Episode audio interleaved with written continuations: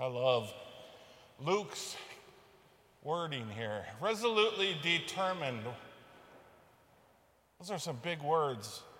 What does it mean to be resolutely determined? Have you ever been resolutely determined to do something? I think if you have, it's probably a sure bet you accomplished the mission. Might not have been as successful, but you got through with your mission. I was that way with the seminary in 2003, the height of the sex scandals for the priests. I went in. I was 43. I wasn't turning back. I was in mid career. I couldn't just go for five years and then say, forget it. I had to be committed when I made the choice. The other guys were 25, maybe. They could have had some wavering ability. But if you aren't resolutely determined to do things, um, the chances of success go down significantly. I read a book about a Navy SEAL once in his training. He said 10% make it, 10% will become SEALs. So he said, if you have any doubt whatsoever, you aren't going to make it, he said. You must be resolutely determined for success. If anything in life we did, ever did or wanted to do, if we want to be successful, we have to be determined. And not just determined, committed, resolutely determined. Or we may fail. Not be, have you ever done that? Have you ever failed at something? Maybe you didn't have that wholehearted um, commitment behind you if we're half hearted in things, there's a built in excuse already in our hearts to not do it, to quit. Jesus was resolutely determined to do what? To go to Jerusalem. What did that mean? The cross. There was no stopping him. He was absolutely determined. I had this mission, and that is what I'm doing. That is where I am going. No one is stopping me. I'm going to the cross. So he had a special intensity about his own mission, and he's moving fast on it. Jesus knew his time was short, so he had that urgency about him and about his teachings. He responds to people who want to follow him, who issue some reasonable, reasonable objections, you think. Let me go say goodbye to my family. Let me bury my father. Jesus says, Let the dead bury their dead. It's not a real callous statement on the outside, or as much as it sounds. Those are excuses, and we all have them. One, to bury someone means I don't know the time of their death, so I'm going to have to wait. That's just another thing that keeps us from doing what God wants us to do. Let me say goodbye you do that, it doesn't mean it's a day. But you do that and you're going to be talked out of doing something. Somebody loves it. Oh, you really think you want, you should do, I don't know. It sounds nice, but I don't know if you should do that. Jesus says when we start making excuses in our heart, we're done. We're done. We got to follow our heart and we got to follow it right away.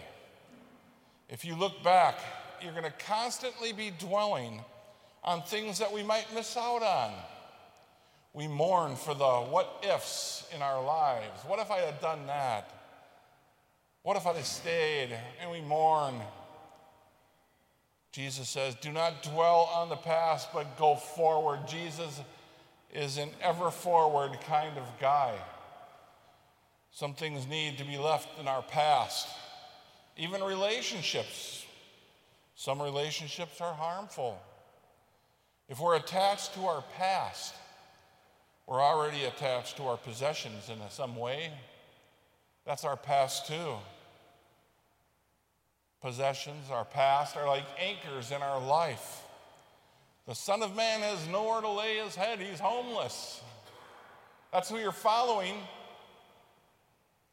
And Jesus wants followers, not admirers. God had no attachments. Jesus had no attachments in this world except loving anyone around him. who needed to be loved. Those were his attachments. You cannot do that without with the bonds of anything that are holding you back, including possessions, including looking back on life. Ooh, should I go home? Should I do something different? Our first reading today. It's a wonderful story about letting go. Elisha the prophet. Elijah came and asked him, Follow me. Well, he had objections. Let me say goodbye to my parents. Well, Elijah, he said, Come on. He was a successful farmer. 12 yoke of oxen, I think. All the farming implements. Elisha finally said, Okay, I'm going, I'm coming. So he burnt all the farming implements up and he cooked the head of cattle that he had and gave it to the poor. Gave it away. And he followed Elijah. He didn't know where Elijah was going. Elijah was nearing the end of his ministry. He was going to be taken up in a whirlwind, and he knew it. But Elisha followed him. He trained him quickly. Elisha, he broke from his past. So what God asked him to do. There was nothing to look back on, nothing to mourn.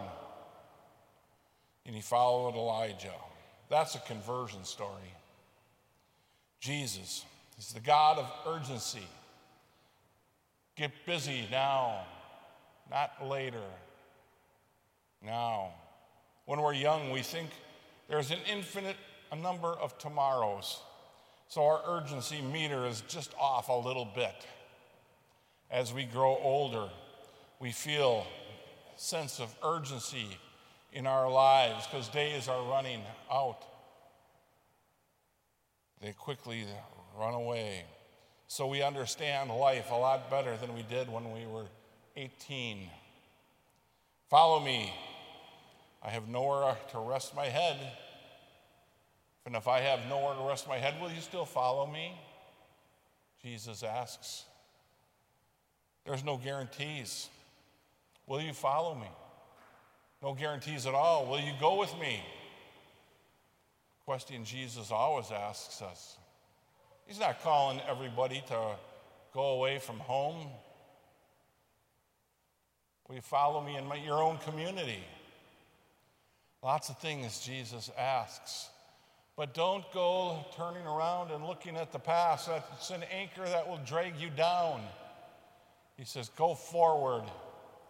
Jesus, ever forward, ever moving. Will you follow me?